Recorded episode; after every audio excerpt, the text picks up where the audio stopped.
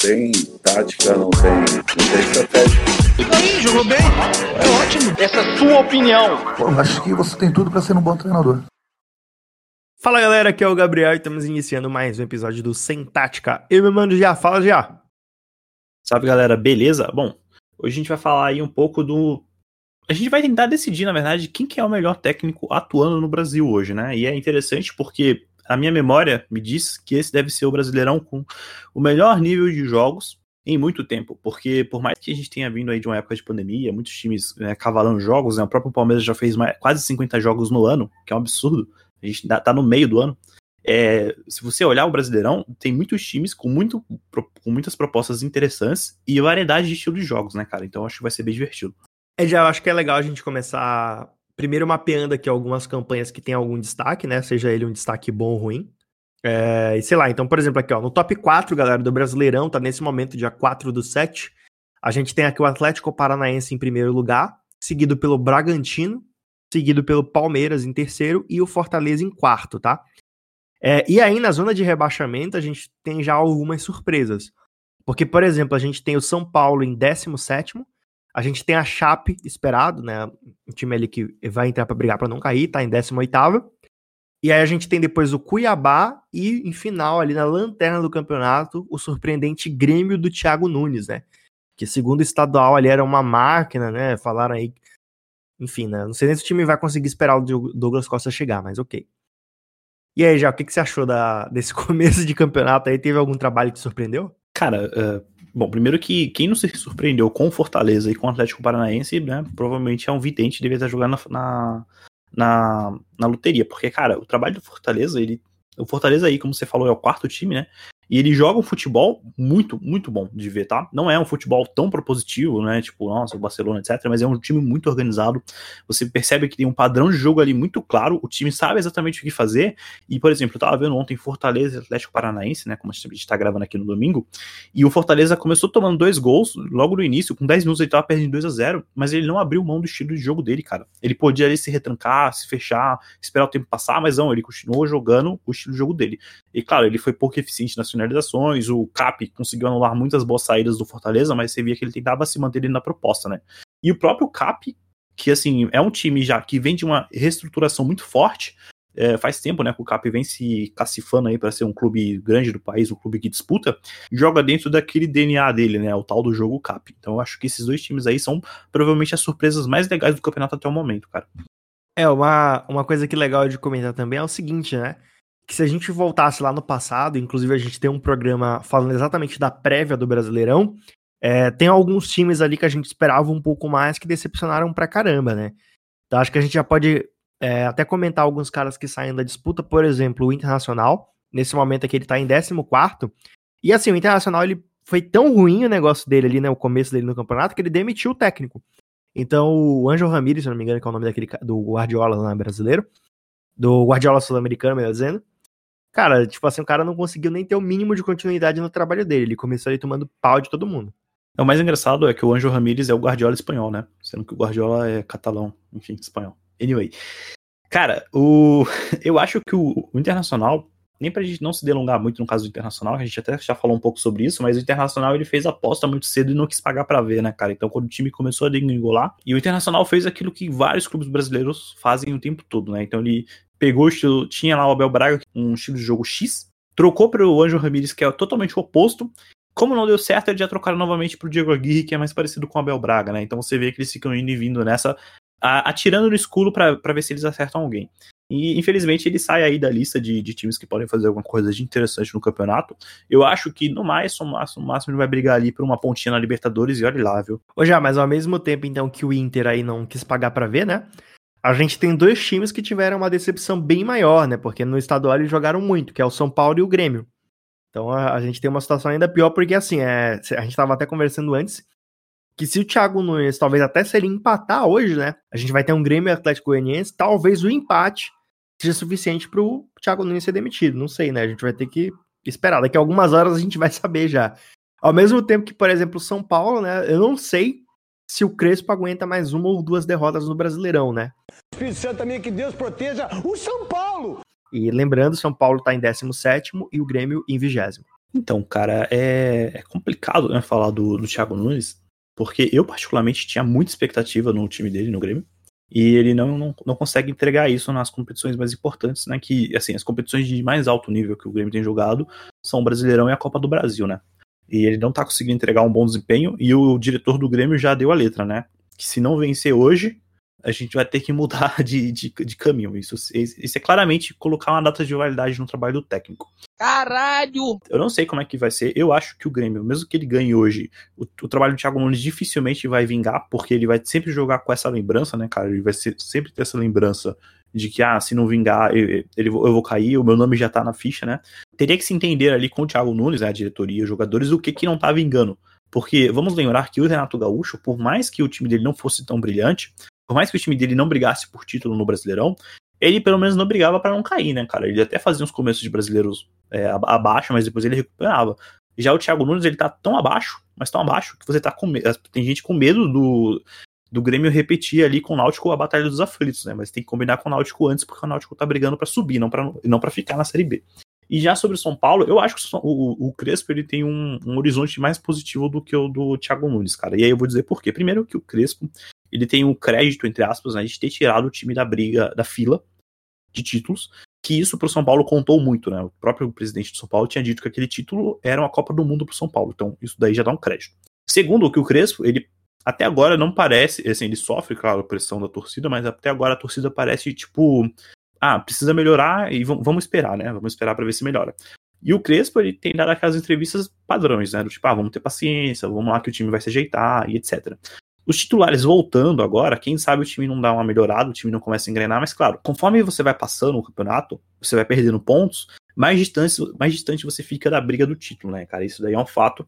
É, uma, é, é pura matemática, né? Se em nove rodadas você não ganhou nenhuma ainda, para você brigar pelo título vai ser muito difícil, porque você tem que escalar uma ladeira muito longa. Por enquanto ainda tá tudo meio bagunçado, né? Até o final do turno a gente deve ter mais ou menos definido quem vai brigar pelo quê. E eu acho que o São Paulo, se até o final do turno ele não se ajeitar, ele provavelmente não vai brigar muito acima ali de sexto lugar, tá, cara? Isso daí é uma opinião minha. E aí ele vai ter, claro, que focar ali nos mata-matas, né?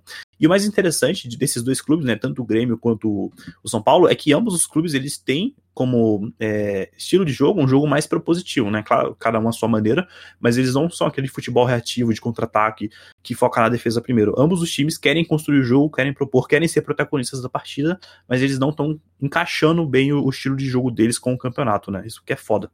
É, eu nem tava sabendo desse ultimato aí que o Thiago Nunes recebeu, tá? Eu tava falando só porque é como costuma funcionar aqui no Brasil, mas eu nem tava ciente desse ultimato aí que ele recebeu.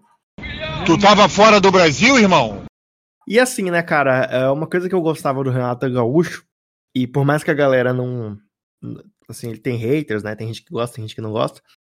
Mas é aquelas coisas que ele falava, por exemplo, em entrevista, etc., ele acabava primeiro blindando o elenco dele, é, e eu acho que uma outra coisa, né? O personagem Renato Gaúcho, várias vezes ao longo dos campeonatos, no tempo que o Renato Gaúcho estava no Grêmio e tudo mais, o time passava por fases semelhantes a essa, às vezes no meio do campeonato, às vezes no começo, às vezes mais no final.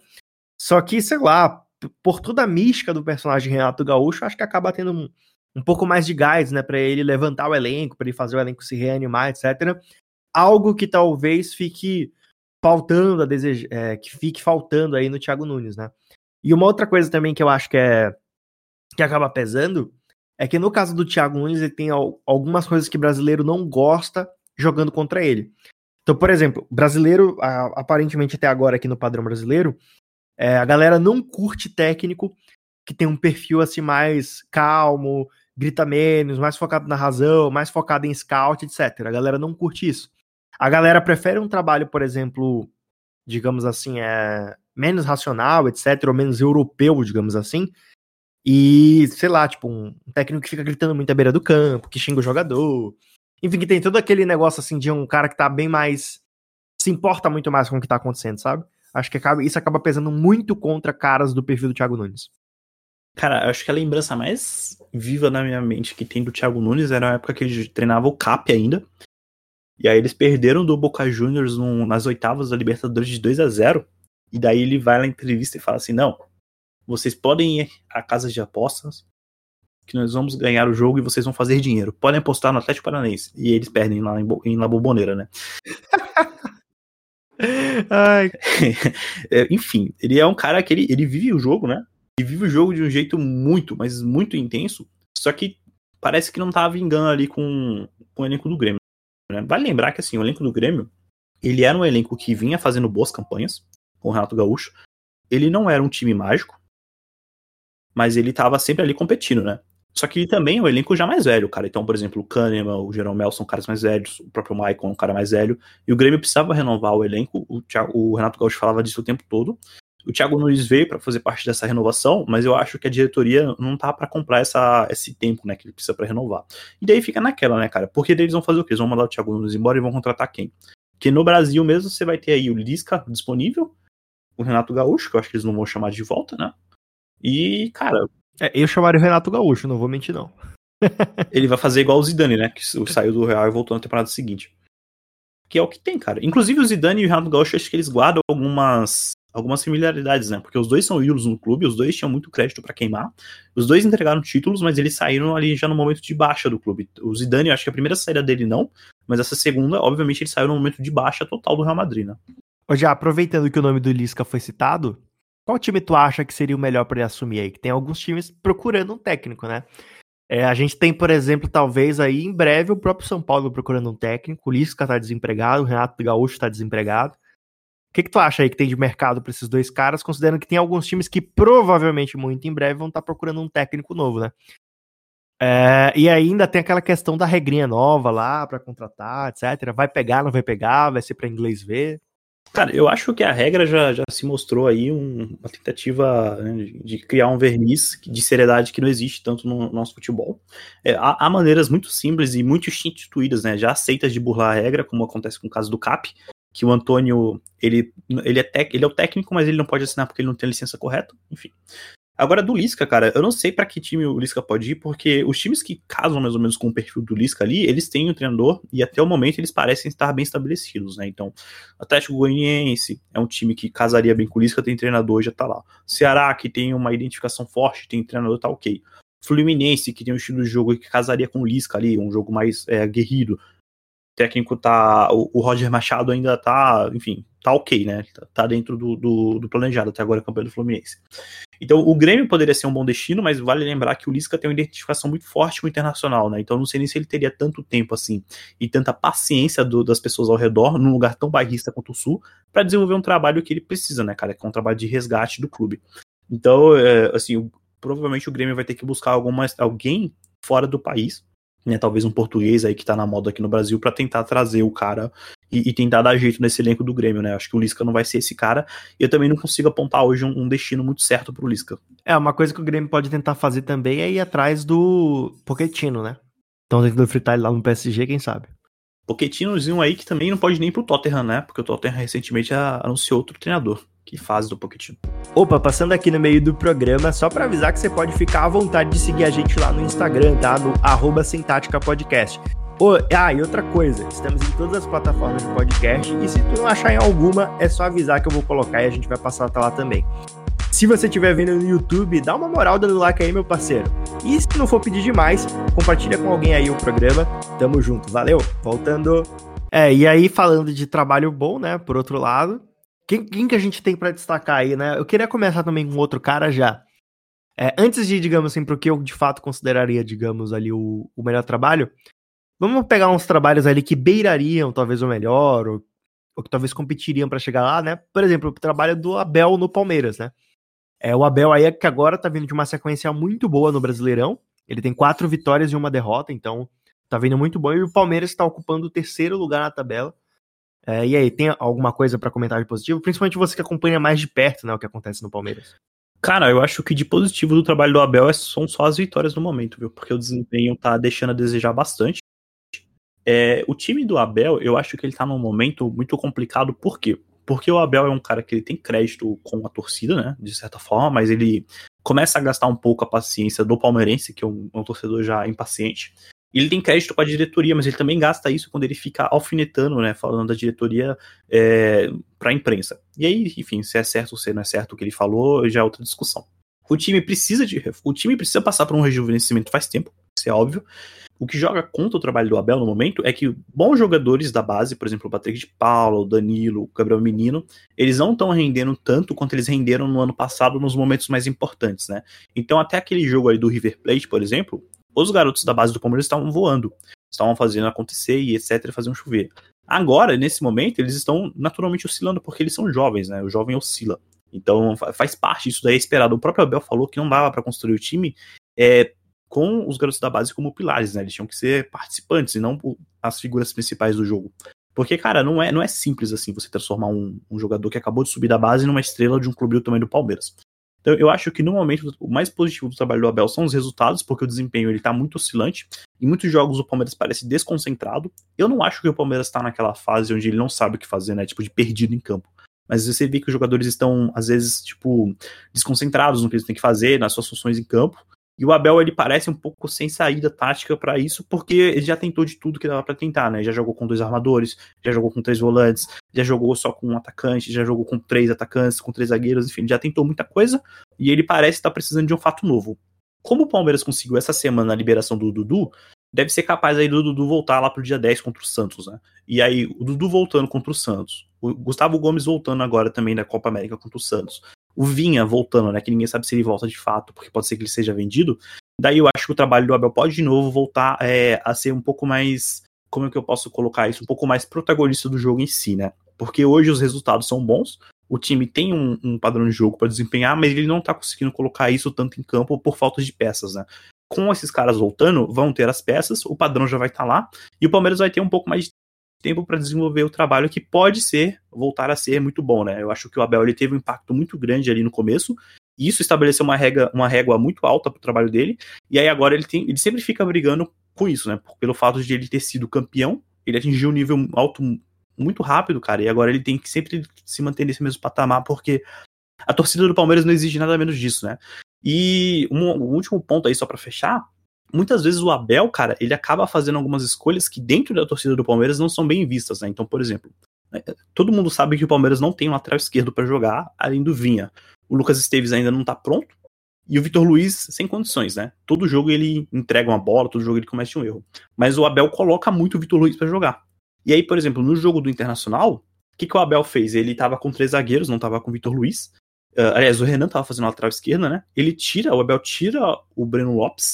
E aí, em vez de substituir o Breno Lopes pelo Wesley, que são jogadores de, de posição semelhantes, né?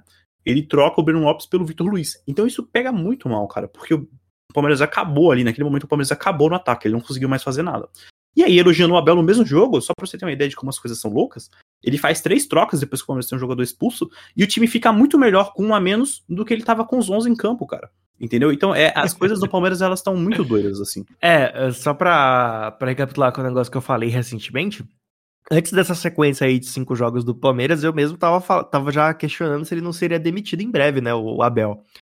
Porque, além dele não estar, tá, antes desses cinco jogos, entregando alguma coisa a nível do que se espera do Palmeiras, tem um outro ponto que é, ele tem aquele perfil de que a gente já viu que técnicos europeus têm, que é de menosprezar acontecimentos do jogo, né? Então, uma coisa que eu vejo galera chamando muito é, o Abel na internet é de chorão, porque, por exemplo, não importa o que aconteça no jogo, ele sempre fala que o Palmeiras jogou melhor e que, digamos, o adversário ali teve sorte, e essa na internet isso é uma coisa que incomoda bastante a galera, né? Além de falas, por exemplo, quando você joga alguma coisa pra diretoria, né? Tipo, ah, faltou contratações, ah, eu pedi isso, não fizeram. Esse tipo de coisa. Então, acho que ele conseguiu aí um gás, mas eu, pessoalmente, alguns jogos atrás, achei que ele tava próximo de ser demitido. É, e o próprio presidente do Palmeiras, ele, tá, ele se mostrou é, incomodado, cara. Ele foi a público, porque o presidente do Palmeiras nunca fala porra nenhuma, né? Mas ele foi a público para falar, cara, tipo, esse tipo de declaração não ajuda ninguém, entendeu? Então, ele também estava incomodado com as reclamações do Abel por reforços. Eu acho que o Abel é um cara que ele, ele erra, obviamente, né? ele comete muitos erros em escalações, em tomadas de decisão, etc. Que talvez às vezes não. Pode ser um pouco por falta de experiência, ou enfim, ou porque ele acha por convicção mesmo, enfim, ele erra por convicção. E isso acaba jogando contra, porque para o torcedor, né, eu particularmente, eu não gosto quando ele vai lá, o Palmeiras perde e ele fala que a gente jogou melhor. Tipo, há jogos que de fato a gente jogou melhor e não deu pra, fazer o gol, mas tem jogo que não, cara. Tá? Tem jogo que obviamente o Palmeiras foi dominado, o Palmeiras não conseguiu criar, como por exemplo a final contra o São Paulo, o Palmeiras não criou nada, e depois do jogo o Abel falou que o Palmeiras foi melhor que o São Paulo e não ganhou por detalhes, entendeu? Não foi o que aconteceu, cara. A gente não ganhou por detalhes contra o CRB, por exemplo. que foi um jogo que a gente criou bastante chances. No segundo tempo começou a dar uma caída, mas no primeiro tempo a gente criou muita chance e aí sim a gente não ganhou, né? Contra o São Paulo, não. Contra o São Paulo nós somos piores que o São Paulo. Entendeu? Então, às vezes, esse tipo de, de declaração, muitas vezes, até às vezes, para proteger o jogador, né? para blindar o trabalho dele, acaba pegando mal para quem tá fora. Eu acho que falta aí até um pouco de maturidade dos jogadores, às vezes, de admitir, cara, nós jogamos mal. Esse jogo foi um jogo ruim, entendeu? Que foi o que o Scarpa falou, por exemplo, naquele 2 a 1 contra a Chapecoense, ele falou assim: "Ah, no final do jogo ele falou que o Abel disse para eles ficarem tranquilos, porque não teria como jogar pior no segundo tempo do que eles jogaram no primeiro, entendeu? Porra! Cara, tem que ser franco, nós jogamos mal, entendeu? Paciência.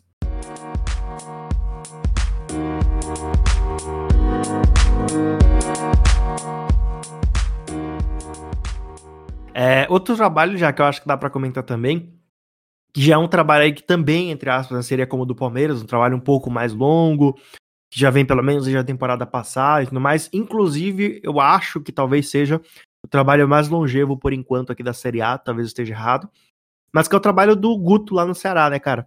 É, o Guto aí tá em 12 nesse momento, então ele ainda tá numa faixa de tabela próxima daquilo que a gente acreditou que ele brigaria ali na prévia do Brasileirão, né? É, que seria ali por uma Sul-Americana, e talvez ali, se alguém tirasse muitos coelhos da cartola, ele talvez pudesse brigar por aquela sexta vaga ali né, que nesse momento tá na mão do Flamengo. Mas aí, o que, que você tá achando do, do Guto nessa temporada? Tá entregando próximo do que deveria? Dá para competir como o melhor técnico? Não dá?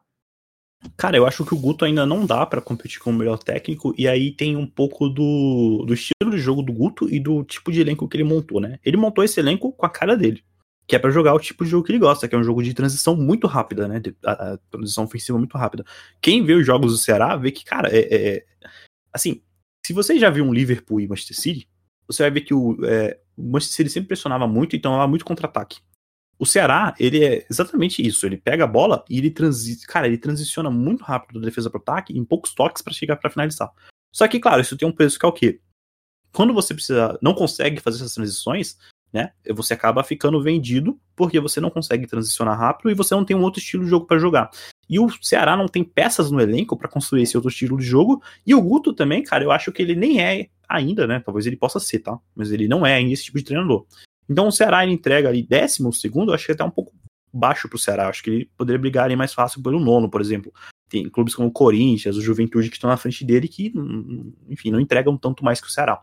Mas eu acho que o Ceará, essa, essa é a zona de tabela do Ceará, a não ser que, por exemplo, eles contratem um jogador, ou algum dos jogadores dele, tipo o Vinha, Vina, né, comecem a dar um step up de novo, né, porque o Vina tá jogando até agora relativamente na média, não tá fazendo uma temporada como ele fez na temporada passada, e aí, a não ser que esses jogadores deem um step up, ou outros times comecem a cair um pouco, eu acho que o jogo do Ceará vai acabar ficando aí, e o Guto, cara, ele é um ótimo treinador, tá, não, nada, não tô aqui desmerecendo o trabalho do Guto, mas ele é um, um, treinador que gosta de estilo de jogo e precisa trabalhar outros momentos, né? Outros estilos de jogos. Mas ele ainda assim é um ótimo técnico, mas eu acho que ele tá longe, cara, de talvez ser um, o melhor do Brasil, né? Precisaria desenvolver um pouco mais outros, outros estilos de jogos. E por que eu digo isso? Cara, todo time de elite, todo time de elite, a gente vai falar do time de elite desse, desse campeonato logo mais, eu acho. É, todo time de elite, ele tem que estar preparado para jogar em momentos diferentes dos jogos. Então ele tem que estar preparado para construir o jogo, se for preciso. Ele tem que estar preparado para fazer uma transição defensiva rápida, se for preciso. Ele tem que fazer uma transição ofensiva rápida, se for preciso, entendeu? Claro que vai ter aquilo onde ele é especialista, mas ele tem que estar preparado para fazer as outras coisas bem. E isso é o caso que o Ceará hoje não consegue. O Ceará não consegue fazer as outras coisas bem. Ele é um especialista na transição ofensiva rápida, mas ele não faz as outras coisas minimamente bem para poder subir na tabela, né? É, e aí a gente ficaria então, né, com Acho, acho que dá pra gente já ir ali pro, pros times que competem. Eu não sei se tem alguma coisa já aqui no Brasil hoje, é, em termos de trabalho de um técnico, é, que peite aquilo que o Barbieri consegue fazer no Bragantino. Porque, por exemplo, se a gente parar para pensar, a gente pega aqui alguns trabalhos né, de outros times que a gente esperava alguma coisa. São Paulo, sem comparação. Grêmio, sem comparação. Internacional, não houve trabalho nem a nível para a gente pensar numa comparação. Ceará, não dá para comparar também. Aí a gente teria o Flamengo, a própria torcida não gosta do trabalho do Rogério Senna, o Rogério Senna está sempre sendo fritado. É, eu imagino que você não acha o trabalho do Rogério Senna o melhor do Brasil. Ele não consegue resolver vários problemas que tem no time ali, não, não sei exatamente. Ele não pede, por exemplo, reforços para defesa ou para as laterais, mas pede mais volantes, mais meias. Acho meio esquisita essa, essa ordem de reforços do, do Flamengo. No caso do Palmeiras, a gente tem o Abel ali passando sempre por fases muito ruins e tudo mais. É, no caso do Fortaleza e do Atlético Paranaense, eu acho que eu acho que a disputa ficaria entre esses três times, né? E aí, adiantando um pouquinho do porquê que eu acho o Bragantino o melhor trabalho. No caso do Fortaleza, a gente tem um trabalho muito curto. E o técnico do Atlético Paranaense, pelo que eu lembro, é, é o mesmo contexto, né? A gente tem um trabalho muito curto. Então, às vezes, esses trabalhos aí estão só né, naquele início ali, hypado. Igual quando, por exemplo, o Wagner Mancini acaba de assumir um time, né? Que ele pega uma sequência ali muito boa de uns 5 a, a 15, 12 jogos. Mas depois o time retorna para os números médios. E aí, o que, que você acha? Dá para dizer, talvez, que o Bragantino seja de fato o melhor trabalho na tua visão tem um outro time que despeita?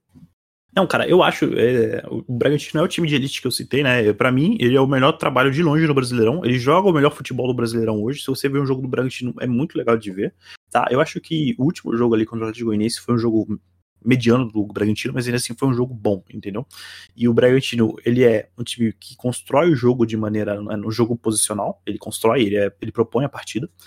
Ele faz transições boas, então ele pode jogar fazendo transição se for preciso. Ele faz transição defensiva também, se for preciso. Ele é um time que na bola parada talvez ele ainda deixe um pouco a desejar ali. A defesa dele tem alguns pontos, mas, cara, é de longe o melhor time do brasileiro, né? Agora, tem um ponto do Rogério Ceni que é o seguinte, né? Uh, uh, eu não sei se. Eu não acho ele o melhor técnico do Brasil, mas eu. Às vezes eu acho que ele é muito. Que no, no Flamengo ele é muito vítima do que o Jorge Jesus fez, entendeu? Então, o que eu quero dizer com isso? O Jorge Jesus ele conseguiu algo com o Flamengo que não é normal, tá bom? Não é normal o que aconteceu ali. Não é padrão. Não é padrão nem em times da Europa. Se você pegar, por exemplo, o Guardiola, tem momentos ruins dele. O Jorge Jesus ele não teve nenhum momento ruim com o Flamengo. Ele teve dois jogos ruins e todos os outros, outros ótimos, entendeu? Então, o que aconteceu ali, cara, gente, é uma coisa específica, uma coisa é, muito, muito singular, que dificilmente você vai ver de novo seja com esse elenco, se você trouxesse o Jorge Jesus hoje para ele treinar o Flamengo, dificilmente ia ser o mesmo, a mesma coisa, entendeu? Não ia ser a mesma coisa. Então, eu acho que o Rogério Senna é muito vítima disso, né, cara? Do que o Jorge Jesus fez. Porque o tempo todo as pessoas falam, não, mas quando era o Jorge Jesus era sempre show. O Jorge Jesus era sempre isso. E o Ceni, ele nunca foi um técnico no Fortaleza que entregava um jogo propositivo apesar dele falar algumas vezes que ele queria, né, que ele não queria ficar só se defendendo, só sair no contra-ataque, mas ele nunca entregou isso, e no Flamengo ele tá tendo que entregar isso, e eu também acho que a forma como, as escolhas que ele faz, cara, para defesa são ruins, mas eu ainda acho que ele ocupa ali, uh, ele, ele, ocupa aqui a mesma, mesma prateleira, né, a mesma briga do Abel, entendeu? De começar a manter uma regularidade, mesmo com os erros, para aí sim ele conseguir subir, né? Então eu acho que o começo de brasileiro do Flamengo é ruim, o time deve dar talvez um step up, e aí isso vai depender. Esse step up ele pode vir, né, espaço à frente, pode vir dos jogadores quando eles voltarem, tipo o Gabigol, a Rascaeta, é, Everton Ribeiro, ou ele pode vir do trabalho do Ceni, né? Eu acho, infelizmente, que não vai vir no trabalho do Ceni, uh, porque o, o Ceni ainda parece estar tá tentando achar ali o, o, que, que ele quer desse time, né, cara? E, e, quando ele achar isso, aí sim, mas eu não sei se ele vai achar isso até o final desse campeonato, né? O que, que ele quer de fato desse time. Mas eu vejo que o pessoal coloca às vezes o Ceni como se ele fosse um. Sabe quando a pessoa cai no lugar por acidente, entendeu? Como se o Rogério Ceni estivesse ali por indicação de alguém, tipo, política. Só que não é isso, cara. O Ceni é um técnico Uh, um técnico competente, é um técnico que entrega um trabalho. Ele tem o Flamengo tem um modelo de jogo pro, que você consegue identificar. Só que, claro, ainda falta algumas coisas ali, talvez, pro time engrenar de vez, né? Pra ter talvez um time mais redondo como tem hoje o Bragantino. É, ó, na minha humilde opinião, tá? O, o Ceni é hoje, na minha visão, o melhor técnico que a gente tem disponível para pôr no Flamengo. É, não, eu, eu particularmente, para quem não sabe, né, caso alguém não lembre, o Barbieri, que é o técnico do Bragantino, que para mim faz o melhor trabalho que a gente tem no Brasil. Primeiro porque ele já tá numa, acho que numa segunda temporada ali no Bragantino, né? É, não foi ele o técnico que subiu o Bragantino para a Série A, o técnico que subiu preferiu sair por opção própria. E assim, o Barbieri, por exemplo, ele tinha números muito bons no Flamengo, mas ainda assim a torcida não gostava dele ali por dizer, sei lá, o Barbieri não tem nível para ser técnico do Flamengo. Aí a gente tem, por exemplo, o Domi, que na minha percepção o elenco não gostava do estilo de jogo dele, não gostava de ter que se adaptar à forma dele de enxergar futebol. E aí, na minha visão, o elenco fritou o Domenech. É, não por não gostar talvez da pessoa dele, mas só do jeito dele de fazer o jogo acontecer. E para mim, o Rogério Ceni, em termos de Flamengo, é o que tem melhor. Eu gosto do Rogério Ceni lá. Não acho o trabalho dele ruim, como a torcida costuma achar na internet. Acho um bom trabalho. É, não vejo assim tantos erros como a galera costuma ver aí na média. Acho que tudo é culpa dele, etc. Para mim, boa parte, por exemplo, dos gols que toma é culpa dos jogadores mesmo. Não teve relação com o Ceni.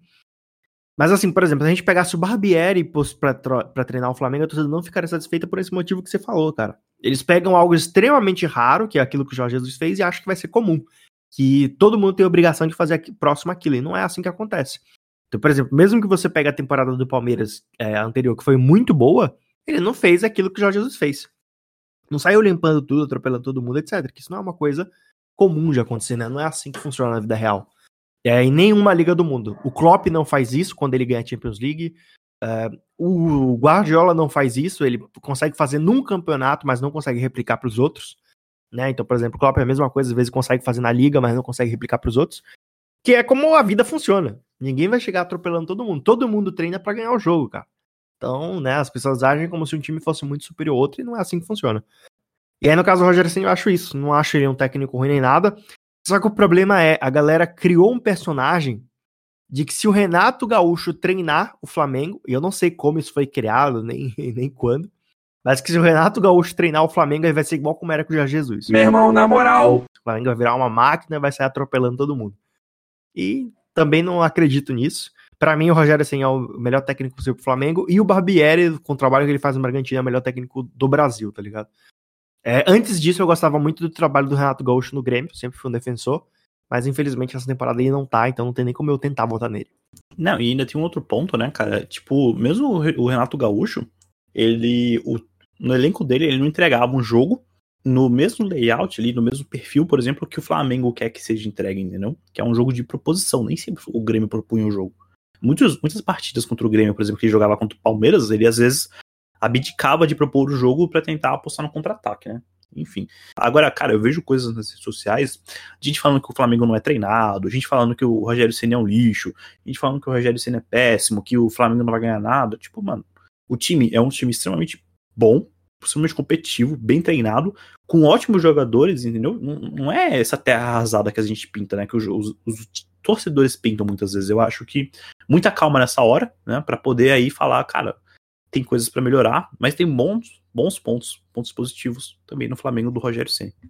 É, e aí eu já um, um outro time que eu lembrei agora que talvez né, tá, falta, falta a gente comentar alguma coisa do porquê ele não peitaria é o Atlético Mineiro do Cuca, né? O Atlético Mineiro do Cuca aí que também, na minha opinião, assim, o Cuca nem, nem compete, eu particularmente não sou muito fã do, do trabalho que ele desenvolve, a forma dele de treinar, não gosto muito. Eu prefiro, eu prefiro técnicos com estilo tipo Rogério Senna, Barbieri, etc. Então, isso por si só, ainda que o time dele fosse muito bom, né, no nível do que o Bragantino entrega, por exemplo, é, tenderia a fazer ficar com o outro lado, que seria o do Braga, do mesmo jeito. Não sei se tu pensa a mesma coisa. Cara, eu não, não acho o trabalho do Cuca em nível para competir aqui. Bom, teria que, teria que evoluir muito para isso, né? O Cuca, cara, ele. Ele, eu lembro que ano passado ele tava no Santos, né? E aí alguém perguntou para ele da, da onda dos estrangeiros que estão chegando no Brasil e tal. E aí ele comentou algo tipo assim: ah, mas é muito fácil, porque afinal de contas eles têm os melhores elencos do país. E, assim, era um pouco verdade, porque os Jorge Jesus, Apa Ferreira, enfim, todos esses caras tinham bons elencos. Mas, assim, o Cuca, quando ele teve um bom elenco na mão, por exemplo, o Palmeiras em 2016, ele tinha um bom elenco. O Cuca não fez um time inesquecível, cara. O time do Palmeiras era um time bom, ele era um time com proposta de jogo, mas ele não era um time inesquecível, entendeu?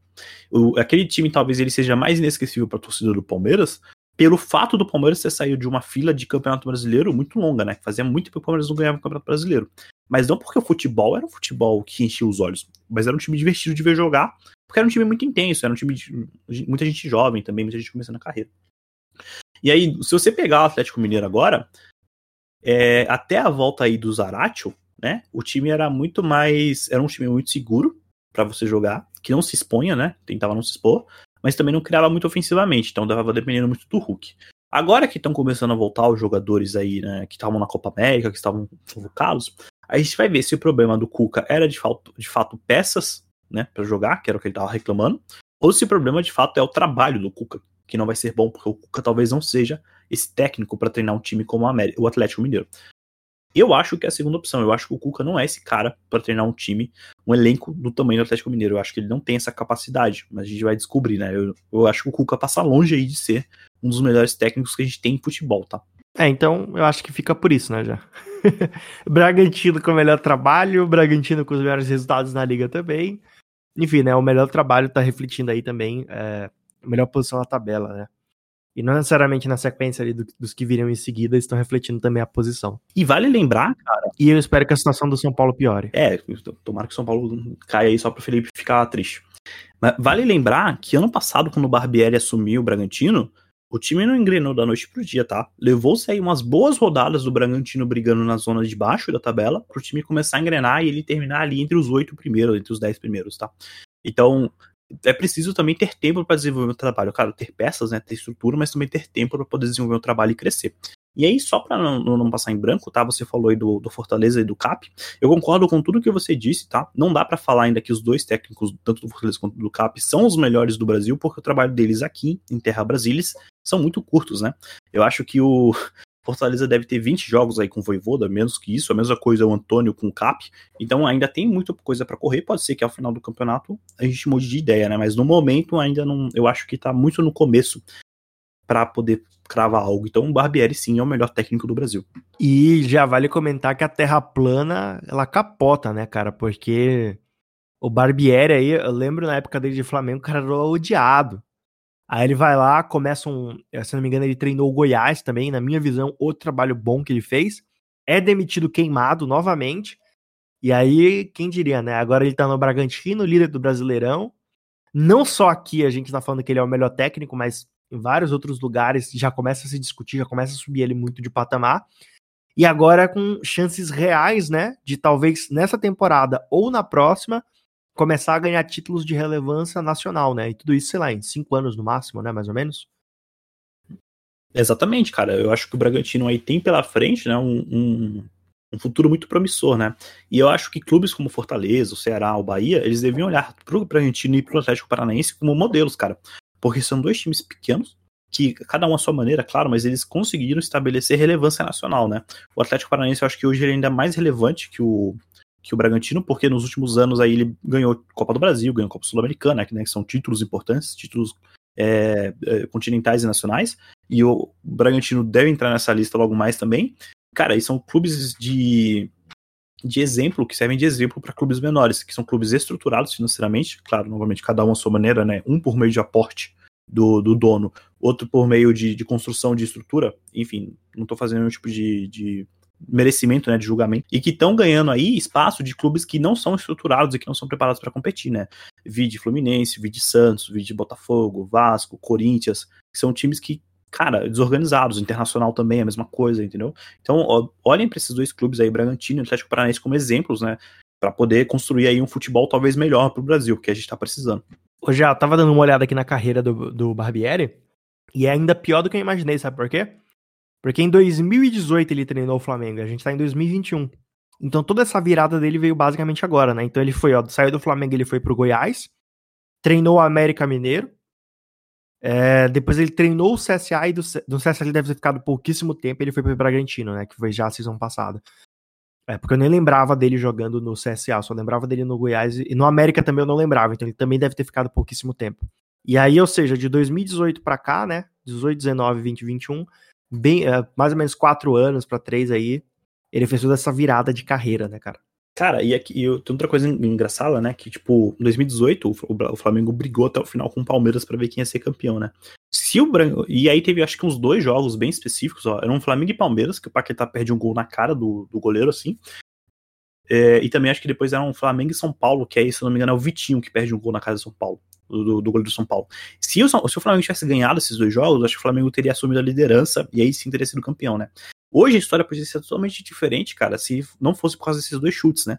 Porque daí o Flamengo teria sido campeão, o trabalho dele poderia ter continuado, ele poderia ter recebido os reforços que vieram depois, né? Gabigol, Arrascaeta, etc.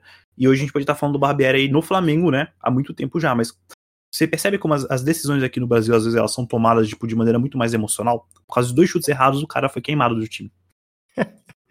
Como eu disse, a Terra plana capota, meu parceiro. Finalizamos por hoje? Finalizamos, então deixa eu já dar aqui No mais, beijos do pai. Falou, galera.